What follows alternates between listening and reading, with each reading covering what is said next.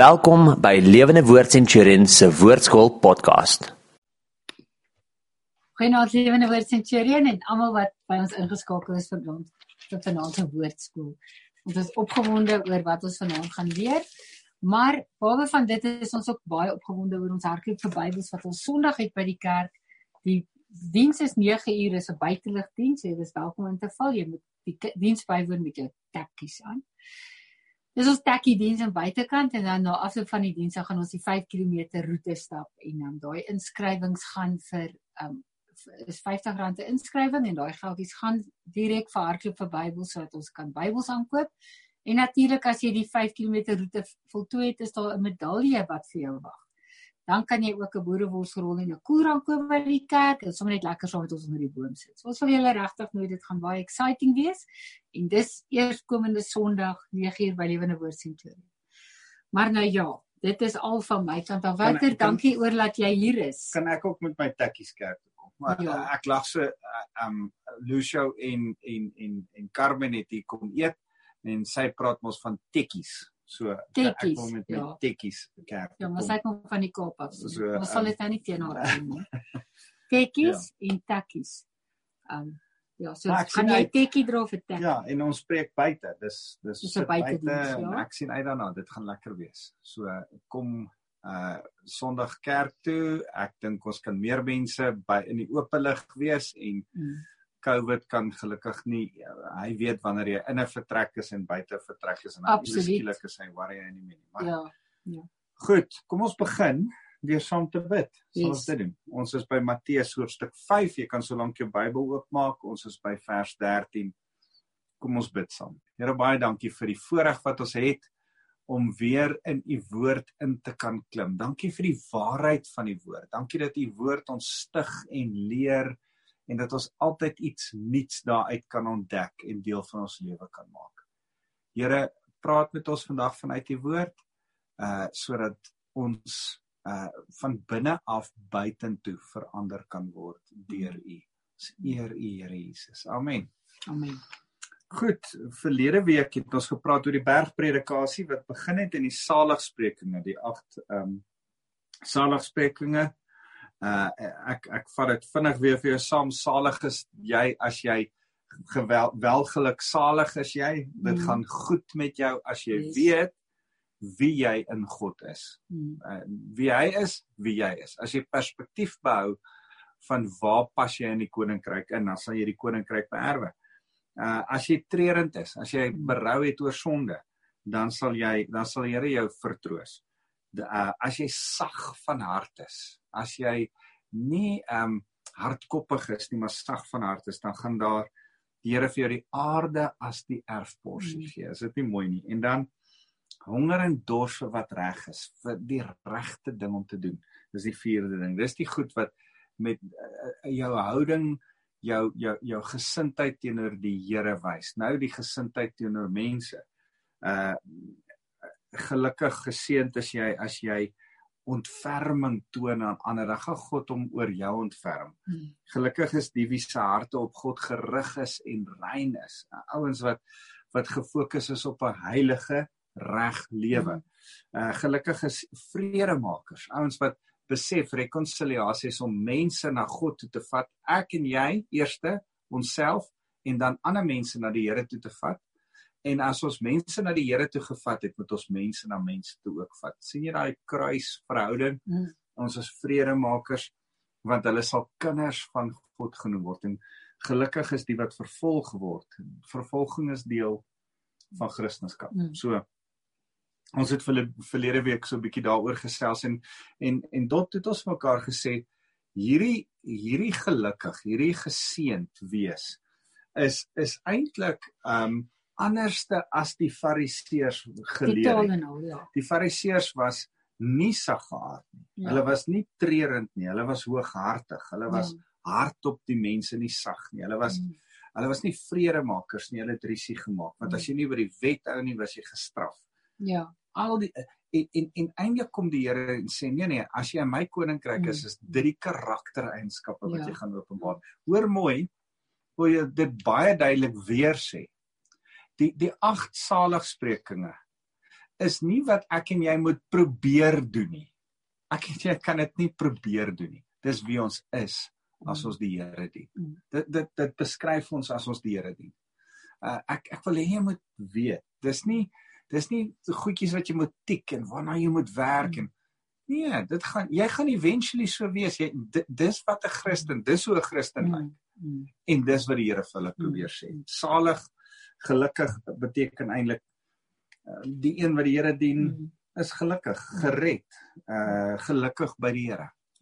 Ja, ek dink hierdie was 'n totale streep in die sand trek. Dit was eintlik 'n war declaration Ja. van Jesus vir die vir Fariseërs. die fariseërs want hy het gekom en 'n totale ander koninkryk kom verkondig Mm, teenoor die konteks waarin hierdie ouens was en um definitief 'n totaal ander persoon geskep as die leierskap wat hulle gehad het. Dit is eintlik religion want die fariseërs was in religion en en die ergste van alles is dit was nie eers wette wat die Here voorgeskryf het nie. Dit was nog boonop mensgemaakte wette ook. Dit was terrible. En so Ek- ek hierdie is nou eintlik die war declaration ja. tussen Jesus en hierdie ouens wat Ja. hy sê nou kom ek wys julle hoe dit eintlik moet lyk. Nou, kan jy dink dat hulle hulle noem dit die Mishnah, dis die heininwette. Met ander woorde, nog voor jy by die wette uitkom, sodat jy nie die wette oorbreek nie. Stel ons wette in sodat jy nie eers naby die wette kom nie. En daar's die simpelste reeltjies en wette Mm. wat nie in die Ou Testament voorkom nie. Dit kom in die Mishnah en die Talmud ekstra boeke Mm. ehm um, voor. En en dis so hartseer Ja, dat mense hulle mensgemaakte mensgemaakte Ja. wette maak Ja. Sodat jy die wet moet onderhou. Mm. Ehm um, uh, ja. En dis hoekom hulle as as hy praat van skrifgeleerdes of Mm. wetsgeleerdes, Mm. dan praat hy nie van die wet van die Ou Testament nie. Hy praat van die wet van die Mishnah, né? O, okay. Hulle is ja. hulle skrifgeleerdes, hulle ken die Mishnah as skrif. N niks Yes. met die woord te doen nie, want alle Jode was skrifgeleerdes Mm. wat die Torah aanbetref. Okay. Maar die Mishnah, die wet, het daai ouens ge Mm. ge geken, Mm. die Fariseërs en die Sadduseërs. Ja. Hoe hartseer is dit? Goed, maar kom ons lees aan by vers 13. As jy saam met my by vers 13 is. In die lig van hierdie saligsprekinge sê Jesus die volgende. Hierdie loop saam met die saligsprekinge. Dan sê hy: "Julle is die sout wat die aarde beter moet maak." Ons karaktereienskappe is klaar daar. Julle is die sout wat die aarde beter moet maak. Maar as die sout verslaan het, kry jy dit op geen ander manier weer sout nie. Dis totaal en al onbruikbaar. Al waarvoor dit goed is, is om buite op die straat uitgegooi te word en deur die mense plat getrap te word. Julle is die lig in die wêreld moet wat die wêreld moet verlig. 'n Stad wat bo op 'n berg lê, kan mos nie weggesteek word nie. Ek ek dink altyd daaraan as ek teen die kerk so opry en veral in die aande as daai lig agter ons Mm. teken Mm. agter die lewende woord teken so Mm. mooi skyn dan dink ek 'n stad wat op 'n berg Mm. lê kan nie weggesteek Mm. word nie. Ons is nie daar om weggesteek te word nie. Okay. Nou wag, laat ek dit eers jou Nou, nou, nou sê hy, ja. 'n mens steek ook nie 'n lamp op en maak dit onder 'n emmer toe nie. Inteendeel, jy sit dit bo op 'n lampstander. Mm. Dan maak dit lig vir almal in die huis. Julle moet so voorbeeldig lewe dat julle 'n helder lig sal uitstraal. Dan sal die mense dit sien en die hemelse Vader daarvoor prys. Okay. Nou hier's 'n paar goed waar ek jou wil vra rondom die sout. Maar net weer om terug te gaan hierdie gedeelte is in die konteks van wat Jesus praat oor hoe moet die eintlike koninkryk lyk. Ja. So sout is hier in die konteks van 'n persifeermiddel. Hmm. Want dit is waaroor hierdie vorige stuk gaan is hoe moet hierdie koninkryk lyk, die nuwe koninkryk Hmm. en ons ons moenie anders lyk as hierdie nie. Want die ander ding hoekom ek by daai gevolgtrekking kom is sout kan nie laf word nie.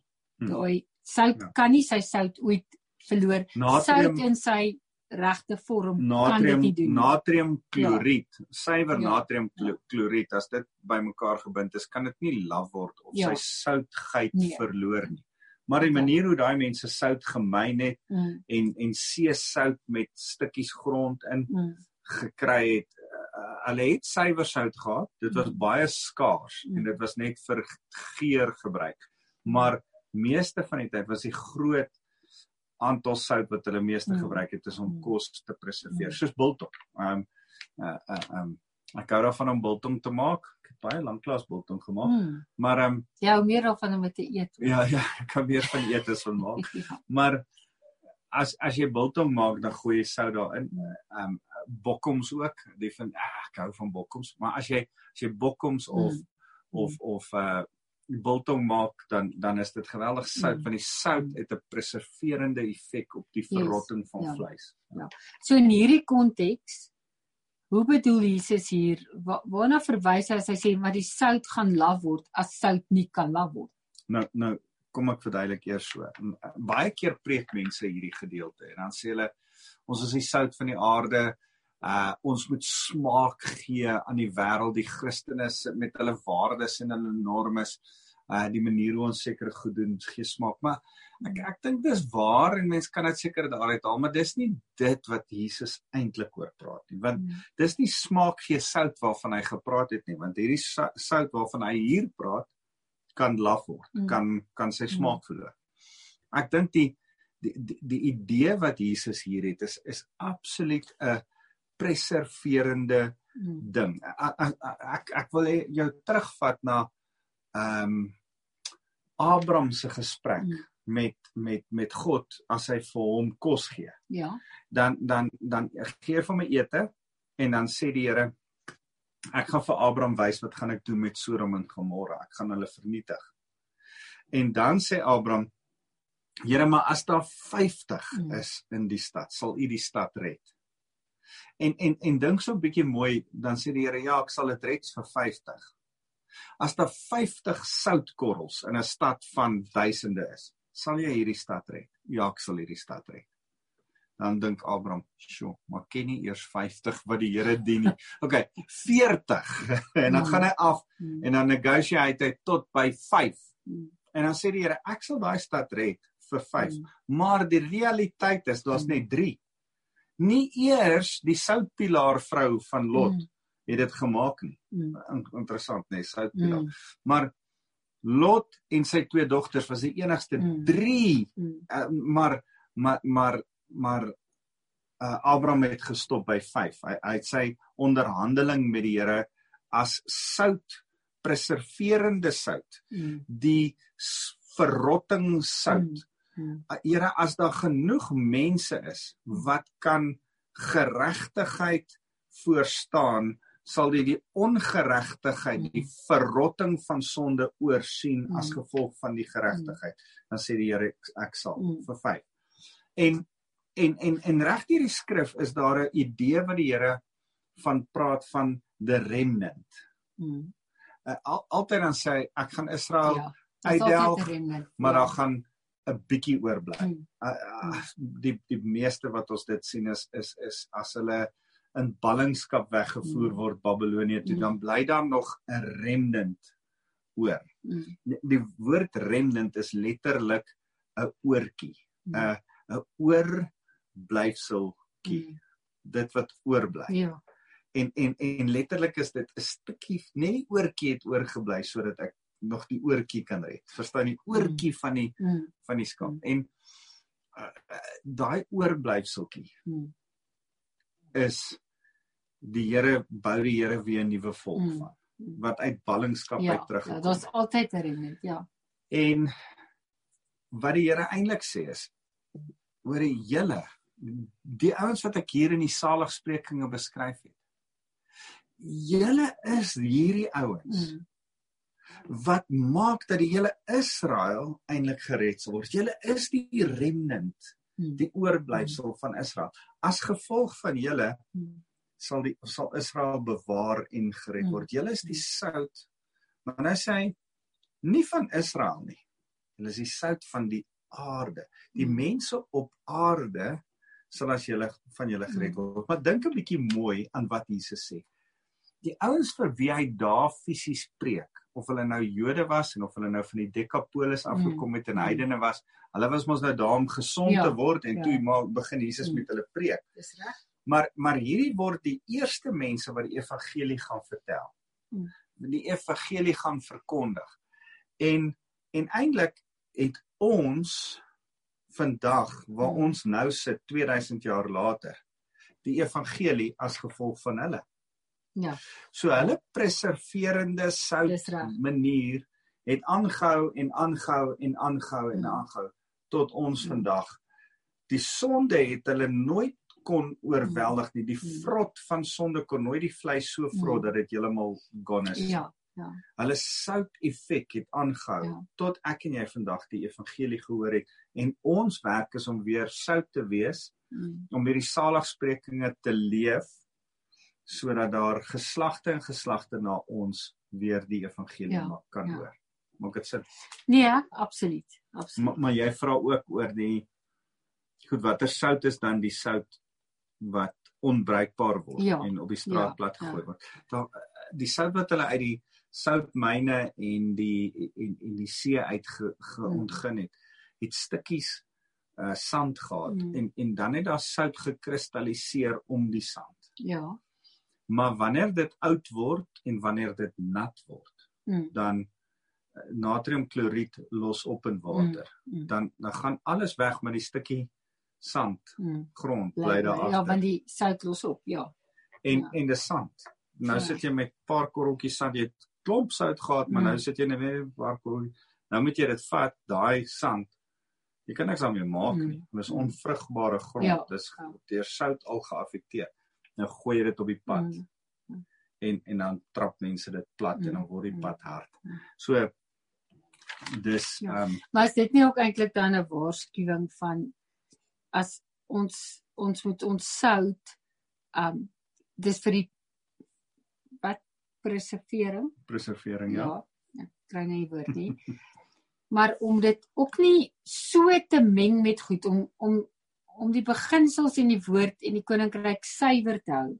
Ja. Want as dit met te veel goed gemeng word, dan kan dit eintlik sy southeid, sy sy krag verloor Ja. van maar kom ons hou hierdie suiwer. Kom ons hou by die die koninkryk beginsels en die menslike Ja, met met add-ons. met ander woorde wat ons mekaar sê is leef hierdie saligsprekinge Mm. uit en Mm. wees sout. Mm, Andersins, as jy dit nie doen nie, as Mm. jy nie dit uitleef nie, mm, is die waars dan jy 'n remnant, mm. gelukkig is jy, geseënd is jy of jy het 'n keuse, jy kan geseënd wees of 'n waarskuwing van jy kan plat getrap word, jy kan in die pad soos die wêreld net uitgegooi Ja, word en ja. plat getrap word. So dis of 'n seën of 'n waarskuwing. Ja, En uh, dis dis beide. ja, Ehm um, ja. Nee, dit Nee. dit dit, dit gaan vir my al twee kante toe Mm. van ja. Okay. So uh, dis wat ek en jy moet moet hoor in hierdie hele ding van mag jy 'n seën wees en en en mag jy gewaarsku wees dat hy jou lewe is 'n voorbeeld vir ander mense. So ja. En en dan begin hy oor lig praat, nê? Ehm Mm.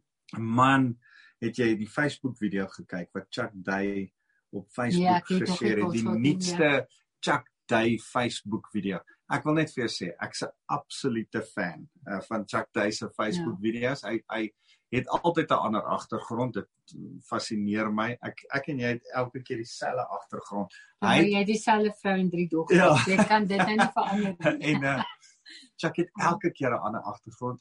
Chuck het elke keer 'n tema wat hy iets uit die Mm. Hebreëus en die Grieks Mm, uithaal. hy's- Man, hy's net 'n Ja.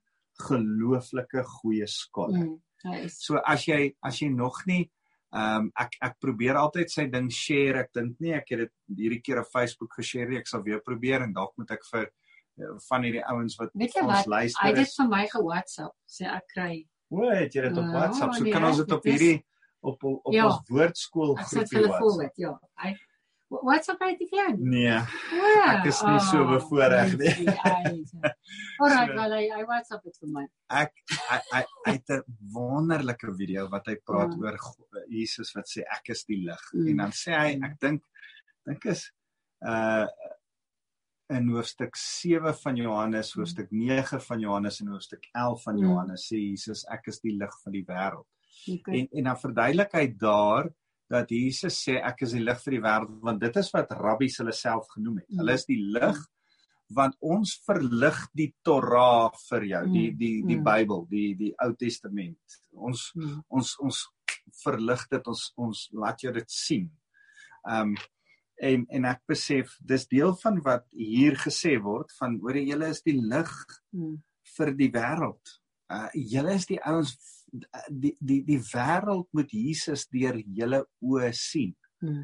Jy- Die die wêreld gaan nie Jesus beleef anders as deur julle nie. Mm. Die wêreld gaan nie die Bybel lees Mm. en verlig se oë verlig word en die lig van revelation kry as dit nie vir julle is nie. Hulle gaan julle lees. Hulle gaan nie hulle Bybels lees nie. Hulle hulle glo nie in die Bybel nie.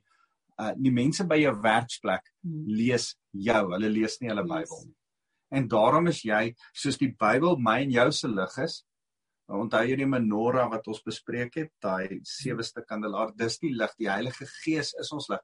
Maar die mense by jou werksplek, die familie wat jy het, het nie 'n lig nie. Jy is hulle lig. Jy verlig hulle lewe. Jy bring vir hulle hierdie hierdie openbaring van wie Christus is en en dan praat hy so mooi oor oor Jesus wat vir ons die woord verlig maar hy bring ook die lig van redding Mm.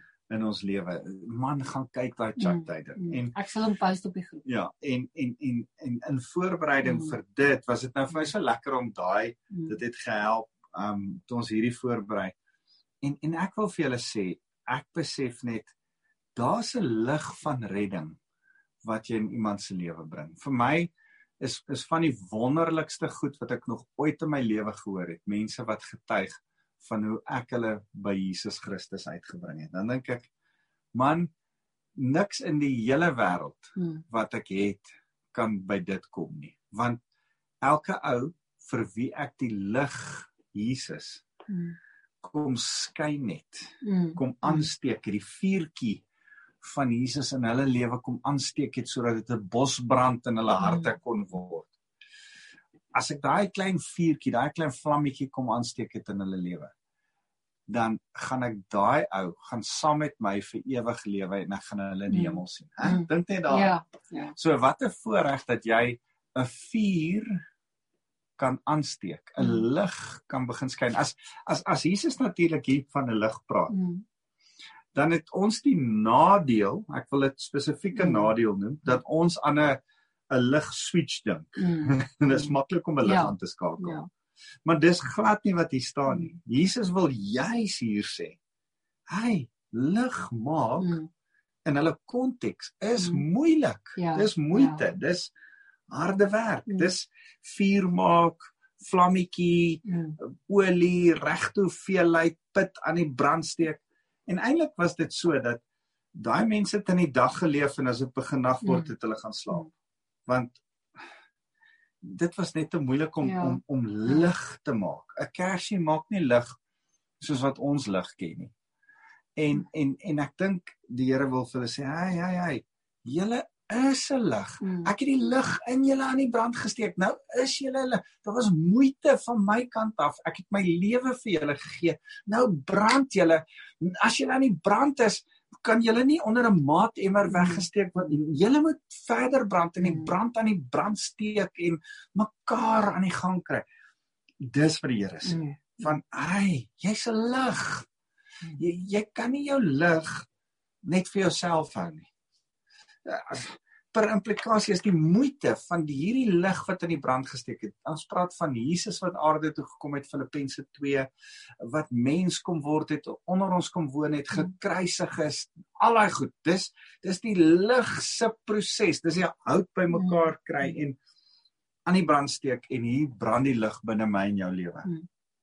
Nou kan ek en jy nie, hey, ons moet hierdie lig skyn. Nou nou kom ek sê net gou. Miskien moet ek dit so sê. Is hierdie wat ek en jy doen, is ons manier Mm.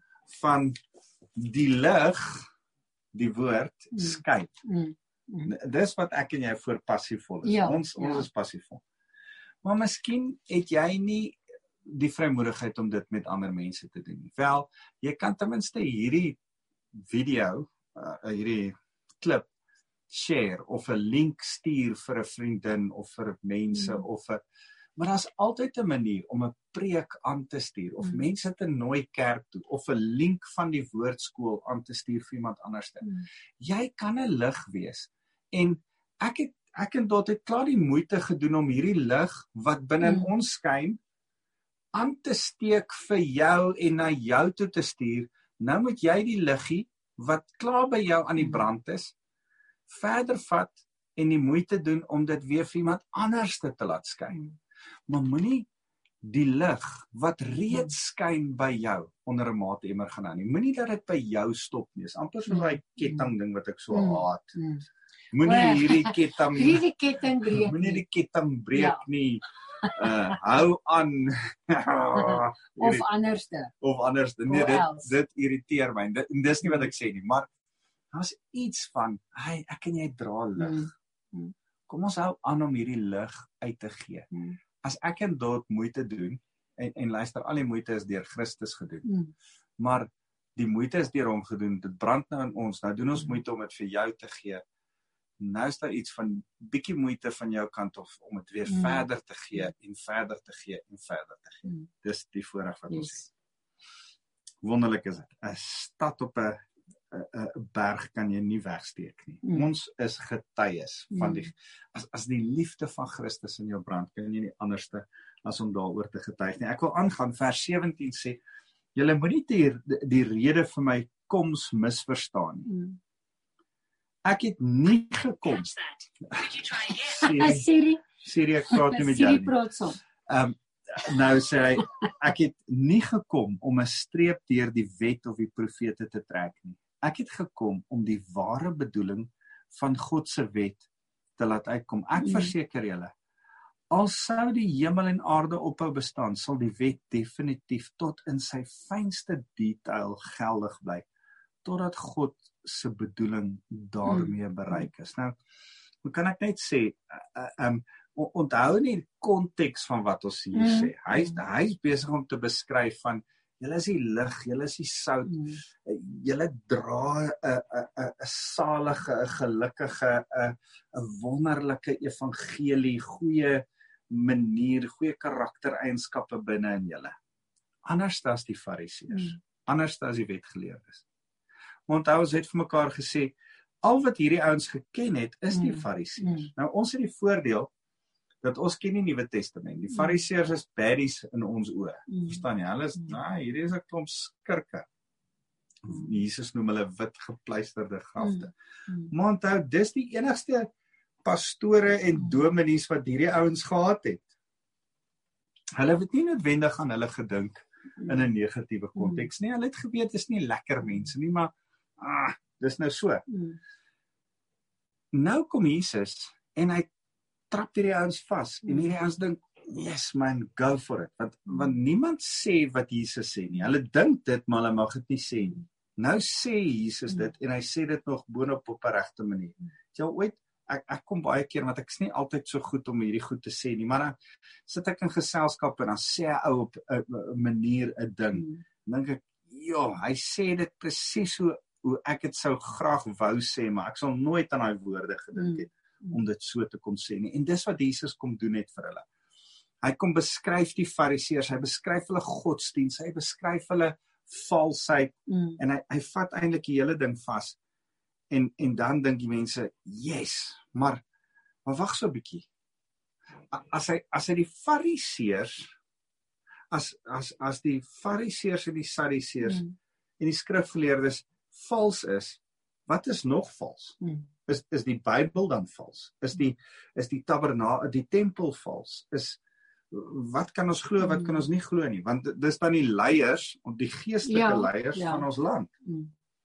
En en dis so klein bietjie relevant vir waar ons vandag is, nê. Daar's kerke en en en en teoloë Mm. wat sekere goed sê en hulle is vals. Mm. Dit wat hulle sê is vals. En en en as ons hulle korrigeer, dan dan dan begin ons dink, "Sjoe, Mm. ons het al die jare uit hierdie mense voorgestap. Wat nou?" En nou kom sê Jesus, "Nee nee, wag wag, moet my nie misverstaan nie. Ek het nie Mm. gekom om 'n streep deur Mm. die wet en die profete te trek nie. Nou Mm. kan ek net sê as hy sê die wet en die profete, dan praat hy van die Ou Testament. Die Ou Testament word genoem die Tanakh. Die Tanakh is die eerste 3 letters. Tanakh is Torah, Navim, Ketavim.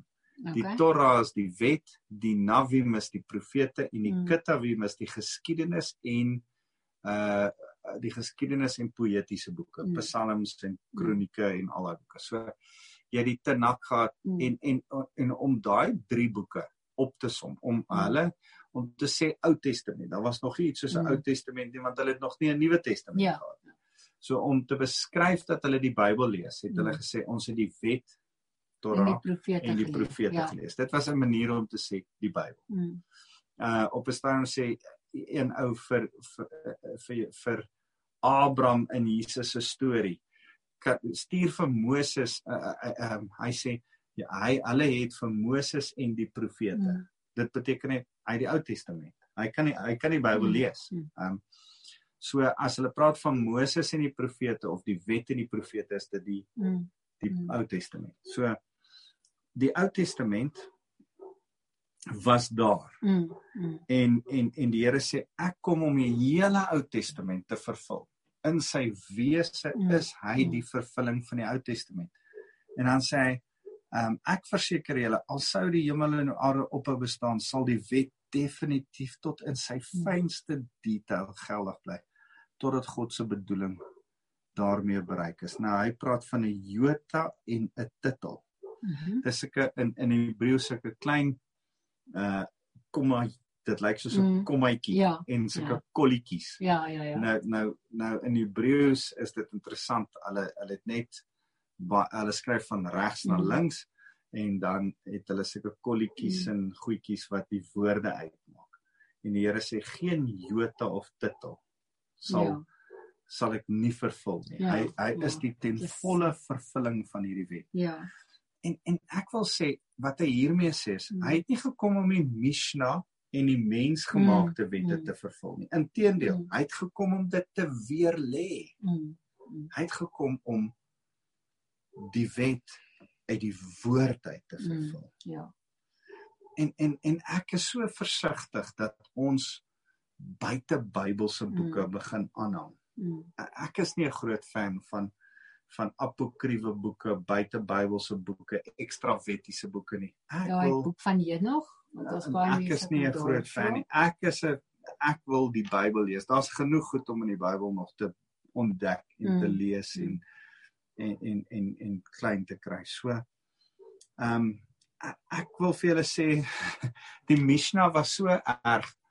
Ag as ek die Jode vandag nog kyk, is daar goed in hulle kultuur ehm um, wat gevorm is deur die Mishnah. Ja. Jy, jy weet die die die absurde ding van uh daar's daar's 'n wet wat sê in Levitikus dat jy mag nie 'n 'n 'n 'n 'n kalf gaar maak Mm.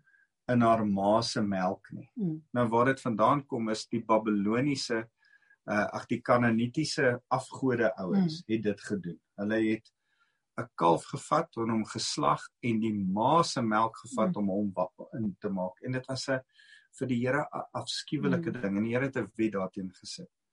En toe sê die Here, goed, ons moenie doen wat die Mm. wat die Mm. Kanaaniete doen nie. Dit dis verkeerd. Hy wou eintlik hulle moet so totaal breek en daai gewoontes, Die afgode se gewoontes wat baie ouens breek. nie eens meer geweet het hoekom hulle dit doen nie, Ja. maar nog steeds, hy wou so duidelike breek met Ja. dit maak. Maar maar daar's niks fout met met met kalfsvleis eet nie mm. en daar's niks fout met melk nie. Mm. Maar toe gaan die Jode en in die Mishnah om om ekstra wette dat hulle dalk net nie per ongeluk 'n kalf in sy ma se melk gaar maak Mm. nie, sê hulle geen geen beesvleis Mm. en melkprodukte Ja, beesvleis en suiwel. mag enigsins ja. saam geëet ja. word nie want Ja. dalk net nou Ja. ja. per chance op een of ander manier is dit die ma Ja. se melk van hierdie kalf. Mm. So jy mag nou glad nie die twee meng nie. Ja. Soveel so dat hulle wette begin skryf het. Jy jy, jy kry nie 'n 'n 'n 'n 'n cheeseburger Mm. in Israel nie. Mm. Jy sal nie Mm. 'n stuk kaas Ja, op Ja. vleis kry. Weet jy wat, dis so erg dat Jode partykeer twee kombuise het. Mm. As jy bietjie armer is, het jy twee verskillende skottelgoedwassers. Die een was vleisprodukte en die ander een Mm. die suiwelprodukte. Maar onthou, 'n skorrelgoed wasser maak daai goed gaar. So jy gaan nie die eers die skorrelgoed was saam nie want dan kook jy die twee saam en dit mag jy nie. Ja. Ehm um, dis so belaglik. Hulle het 'n stel wette wat so belaglik is. Mm. Nou nog as ons Israel toe Mm. gaan, Mm. dan kan ons vleis eet of suiwel. Mm. Ja, kan Maar jy kry nie suiwel en Ja, vleis saam so vir jy breakfast. sal nie die aand ewen um 'n 'n beesvleisgereg kry en vir nagereg iets met roomys. Nee nee, nee, so glad. dit en en, en jy kry nie in die oggende uh uh, is jy gaan in elk geval nie bacon kry maar jy kry nie 'n stukkie wors, beesvleis of iets ja. en daar's geen vleis, Mm, Ja, maar daar's suiwel ja. uh, en kaas en jogurt en sulke goed. En dit is ja, dit is dis geweldig uh, en en die wette is te Mm. veel. mm, En die Here het gesê ek kom nie om daai wette. Ek kom eintlik vir julle Mm. die die onbenulligheid van oortollige wette, maar dan kom dit is ook hierdie sout moenie gemeng word met 'n lot goed nie. Ja, Jy weet, ja, ja. so moenie die ekstra goedjies ja, insit. soos asof Jesus sê vat nou hierdie en los nou die ander. Ja. Ja. Yes. So ehm um, as jy dus die kleinste van God se opdragte op sy sou skuif en ander leer om dit ook te doen, sal jy die kleinste wees in God se koninkryk. So die Here sê ek kom die hele woord maar die kleinste van die opdragte Mm, kom ek vervul. mm. En is interessant, daar's uh en ek sal later daarby kom. Mm, is daar daar daar is 'n uh, religieuse uh, rituele wette Mm, en mm. dan is daar seremoniele wette en dan is daar sosiale Mm. wette.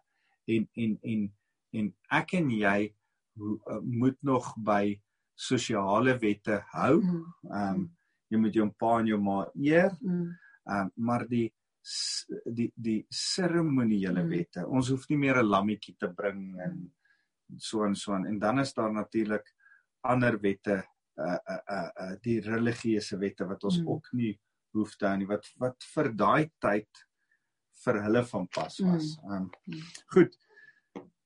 Uh volgende week gaan ons aan by vers Yes. 21. Uh het ons vers 20 gelees want ek sê vir julle as julle nie die skrifkenners en die fariseërs oortref in hoe hulle God se wil uitleef nie sal julle bes- beslis nie toegelaat word in sy koninkryk nie. Dis presies wat die Here net hier sê is ek ek spesiaal vir julle 'n ander alternatief. Die Mm. fariseërs leer julle hierdie ding en hulle maak asof hulle hoogs heilig is en julle dink dis die heilige. Maar ek wil hê julle moet 'n beter, julle moenie Mm. skyn heilig leef nie. mm, Julle moet Mm. waarlik heilig leef. Ja. En en en ek kom vir julle uh, julle moet nog selfs julle is geïntimideer oor hoe goed die fariseërs en hoe hulle alles maar vergeet van die Mishnah, vergeet van die ekstra wette. Man, julle moet beter leef en Mm. my volg mm, want dis 'n hartsvol mm. beter as vir die fariseërs en sadiseërs. En dis waar ons moet wees.